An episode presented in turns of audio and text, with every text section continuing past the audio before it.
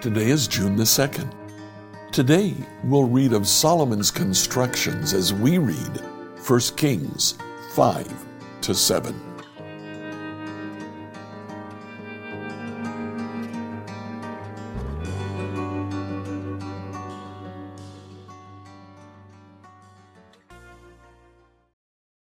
Scripture reading today, 1 Kings 5 through 7, in 5 and 6, Solomon builds uh, the temple for the Lord. Remember that David tried to. The Lord told him, no, his hands were too bloody. Let your son do it. Now Solomon actually does it, and he builds a beautiful building. Um, in chapter 7, he turns his attention now to the palace, to his own palace. It's interesting. Um, chapter 6, verse 38, the very last sentence says, So it took seven years to build the temple. Chapter 7, verse 1 starts out Solomon also built a palace for himself. It took him 13 years to complete the construction. Now, the author of First Kings is letting us know here that Solomon spent more time, almost twice as much, building his own palace as he did building a temple for the Lord. Just to emphasize that fact, he notes that his palace in uh, verse 2 was 150 feet long, 75 feet wide, and 45 feet high. The temple in chapter 6, verse 2, was 90 feet long, 30 feet wide, and 45 feet high. Solomon's palace was twice as big as the temple, and it took him almost twice as long to build. All told, of Solomon's 40 years of reigning, 20 were built in construction. Nevertheless, the temple was magnificent. Now, all of this is confirmed by archaeology. We've discovered Solomon's temple, we've discovered Solomon's palace, and scripture is accurate. We've also discovered that Solomon built many cities, and uh, construction was booming during Solomon's reign. Enjoy today as you read 1 Kings 5 to 7. 1 Kings 5 to 7, New Living Translation. 1 Kings 5. King Hiram of Tyre had always been a loyal friend of David. When Hiram learned that David's son Solomon was the new king of Israel, he sent ambassadors to congratulate him.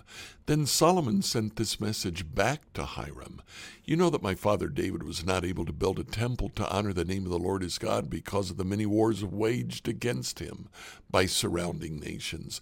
He could not build until the Lord gave him victory over all his enemies. But now the Lord my God has given me peace on every side. I have no enemies, and all is well. So I'm planning to build a temple to honor the name of the Lord my God, just as he had instructed my father David. For the Lord told him, Your son, whom I will place on your throne, will build the temple to honor my name. Therefore, Please command that cedars from Lebanon be cut for me. Let my men work alongside yours, and I will pay your men whatever wages you ask. As you know, there is no one among us who can cut timber like you Sidonians. When Hiram received Solomon's message, he was very pleased and said, Praise the Lord today for giving David a wise son to be king of the great nation of Israel. Then he sent this reply to Solomon I've received your message, and I will supply all the cedar and cypress timber you need. My servants will bring the logs from the Lebanon mountains to the Mediterranean Sea and make them into rafts and float them along the coast to whatever place you choose. Then we'll break the rafts apart so you can carry the logs away. You can pay me by supplying me with food for my household. So Hiram supplied as much cedar and cypress timber as Solomon desired. In return, Solomon sent him an annual payment of a hundred thousand bushels of wheat for his household and a hundred and ten thousand gallons, of pure olive oil. So the Lord gave wisdom to Solomon just as he had promised, and Hiram and Solomon made a formal alliance of peace. Then King Solomon conscripted a labor force of 30,000 men from all Israel. He sent them to Lebanon in shifts, 10,000 every month, so that each man would be one month in Lebanon and two months at home. Adoniram was in charge of this labor force. Solomon also had 70,000 common laborers, 80,000 quarry workers in the hill country, and 3,600 foremen to supervise the work. At the king's command, they quarried large blocks of high quality stone and shaped them to make the foundation of the temple. At the king's command, they quarried large blocks of high quality stone and shaped them to make the foundation of the temple. Men from the city of Gebal helped Solomon's and Hiram's builders prepare timber and stone for the temple. 1 Kings 6 it was mid spring in the month of Ziv, during the fourth year of Solomon's reign, that he began to construct the temple of the Lord. This was 480 years after the people of Israel were rescued from their slavery in the land of Egypt. The temple that King Solomon built for the Lord was 90 feet long, 30 feet wide, and 45 feet high. The entry room at the front of the temple was 30 feet wide, running across the entire width of the temple. It projected outward 15 feet from the front of the temple. Solomon also made narrow, recessed windows throughout the temple. He built a complex of rooms against the outer walls of the temple, all the way around the sides and rear of the building. The complex was three stories high, the bottom floor being seven and a half feet wide, the second floor nine feet wide, and the top floor ten and a half feet wide. The rooms were connected to the walls of the temple by beams resting on ledges built out from the wall, so the beams were not inserted into the walls themselves. The stones used in the construction of the temple were finished at the quarry. There was no sound of hammer, axe, or any other iron tool at the building site. The entrance to the bottom floor was on the south side of the temple. There were winding stairs going up to the second floor, and another flight of stairs between the second and third floors. After completing the temple structure, Solomon put in a ceiling made of cedar beams and planks. As already stated, he built a complex of rooms along the sides of each building, attached to the temple walls by cedar timbers. Each story of the complex was seven and a half feet high. Then the Lord gave this message to Solomon Concerning this temple you are building, if you keep all my decrees and regulations and obey all my commands, I will fulfill through you the promise I made to your father David. I will live among the Israelites and will never abandon my people Israel. So Solomon finished building the temple. The entire inside, from floor to ceiling, was paneled with wood. He paneled the walls and ceilings with cedar. He used planks of cypress for the floors. He partitioned off an inner sanctuary, the most holy place, at the far end of the temple. It was 30 feet deep and was paneled with cedar from floor to ceiling. The main room of the temple outside the most holy place was 60 feet long. Cedar paneling completely covered the stone walls throughout the temple, and the paneling was decorated with carvings of gourds and open flowers. He prepared the inner sanctuary at the far end of the temple, where the Ark of the Lord's covenant would be placed. This inner sanctuary was 30 feet long and 30 feet wide and 30 feet high. He overlaid the inside with solid gold. He also overlaid the altar made of cedar. Then Solomon overlaid the rest of the temple's interior with solid gold, and he made gold chains to protect the entrance to the most holy place. So he finished overlaying the entire temple with gold, including the altar that belonged to the most holy place he made two cherubim of wild olive wood, each 15 feet tall, and placed them in the inner sanctuary. The wingspan of each of the cherubim was 15 feet, each wing being seven and a half feet long. The two cherubim were identical in shape and size. Each was 15 feet tall. He placed them side by side in the inner sanctuary of the temple. Their outspread wings reached from wall to wall, while their inner wings touched at the center of the room. He overlaid the two cherubim with gold. He decorated all the walls of the inner sanctuary and the main room with carvings of cherubim, palm trees, and open flowers.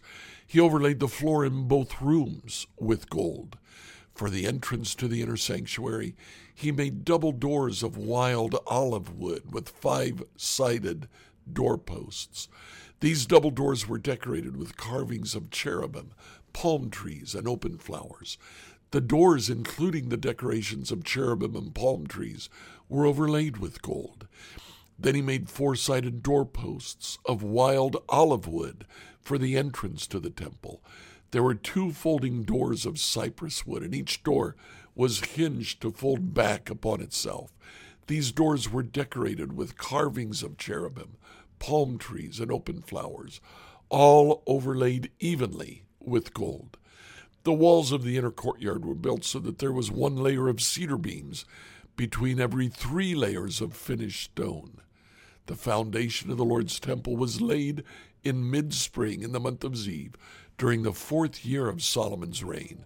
The entire building was completed in every detail by mid autumn in the month of Bul during the eleventh year of his reign.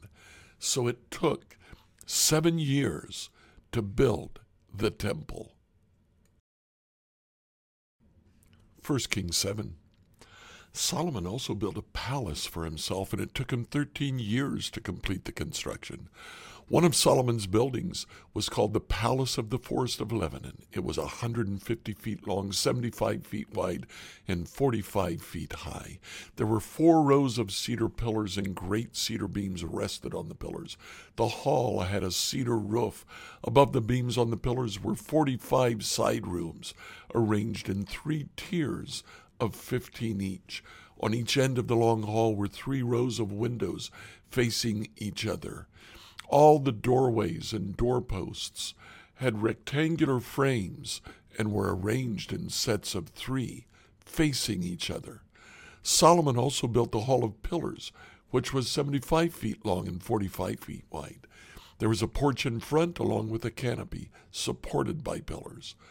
Solomon also built the throne room, known as the Hall of Justice, where he sat to hear legal matters. It was paneled with cedar from floor to ceiling. Solomon's living quarters surrounded a courtyard behind this hall. They were constructed the same way. He also built similar living quarters for Pharaoh's daughter, whom he had married. From foundation to eaves, all these buildings were built from huge blocks of high quality stone, cut with saws and trimmed to exact measure on all sides. Some of the huge foundation stones were 15 feet long some were 12 feet long. The blocks of high quality stone used in the walls were also cut to measure. Cedar beams were also used. The walls of the great courtyard were built so that there was one layer of cedar beams between every three layers of finished stone, just like the walls of the inner courtyard of the Lord's temple with its entry room. King Solomon then asked for a man named Huram to come from Tyre. He was half Israelite, since his mother was a widow from the tribe of Naphtali, and his father had been a craftsman in bronze from Tyre. Huram was extremely skilled and talented in any work in bronze, and he came to do all the metal work for King Solomon. Huram cast two bronze pillars, each 27 feet tall and 18 feet in circumference. For the tops of the pillars, he cast bronze capitals each seven and a half feet tall. Each capital was decorated with seven sets of lattice work and interwoven chains.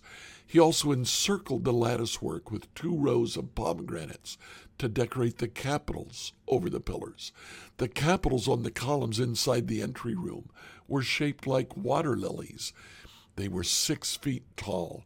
The capitals on the two pillars had 200 pomegranates in two rows around them, beside the rounded surface next to the latticework.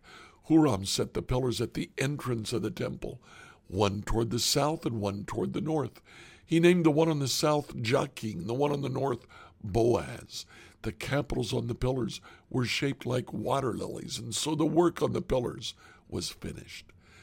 Then Huram cast a great round basin, 15 feet across from rim to rim, called the sea. It was seven and a half feet deep and about 45 feet in circumference.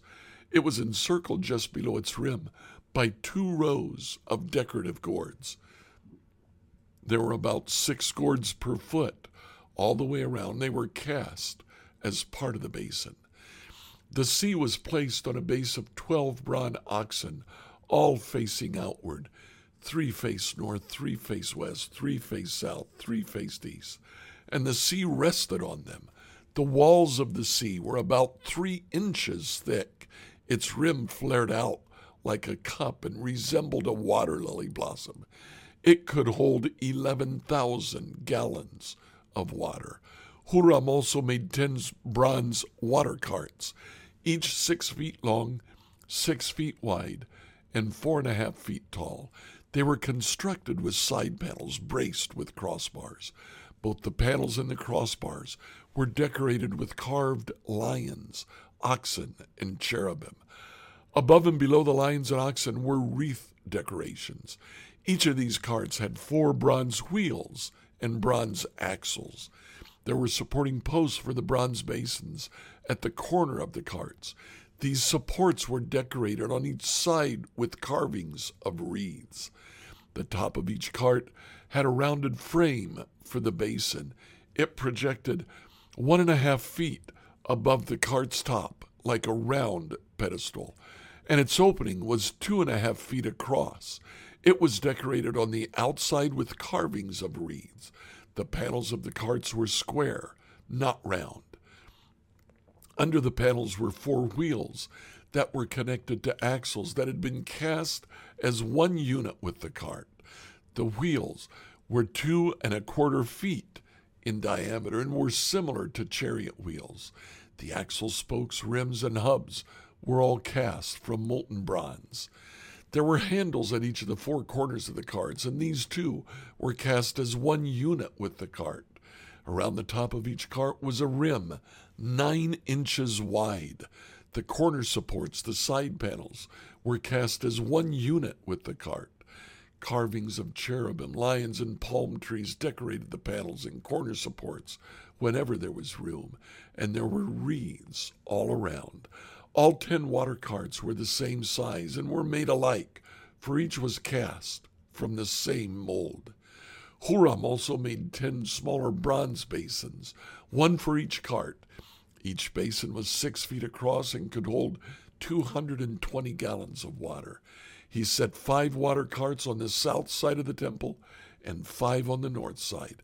The great bronze basin called the sea was placed near the southeast corner of the temple. He also made the necessary wash basins, shovels, and bowls. So at last Huram completed everything King Solomon had assigned him to make for the temple of the Lord. The two pillars, the two bowl shaped capitals on top of the pillars, the two networks of interwoven chains that decorated the capitals, the 400 pomegranates that hung from the chains on the capitals, two sets of pomegranates for each of the chain networks that decorated the capitals on top of the pillars, the 10 water carts holding the 10 basins, the sea and the 12 oxen underneath it, the ash buckets, the shovels, and the bowls. Huram made all these things of burnished bronze for the temple of the Lord, just as King Solomon had directed.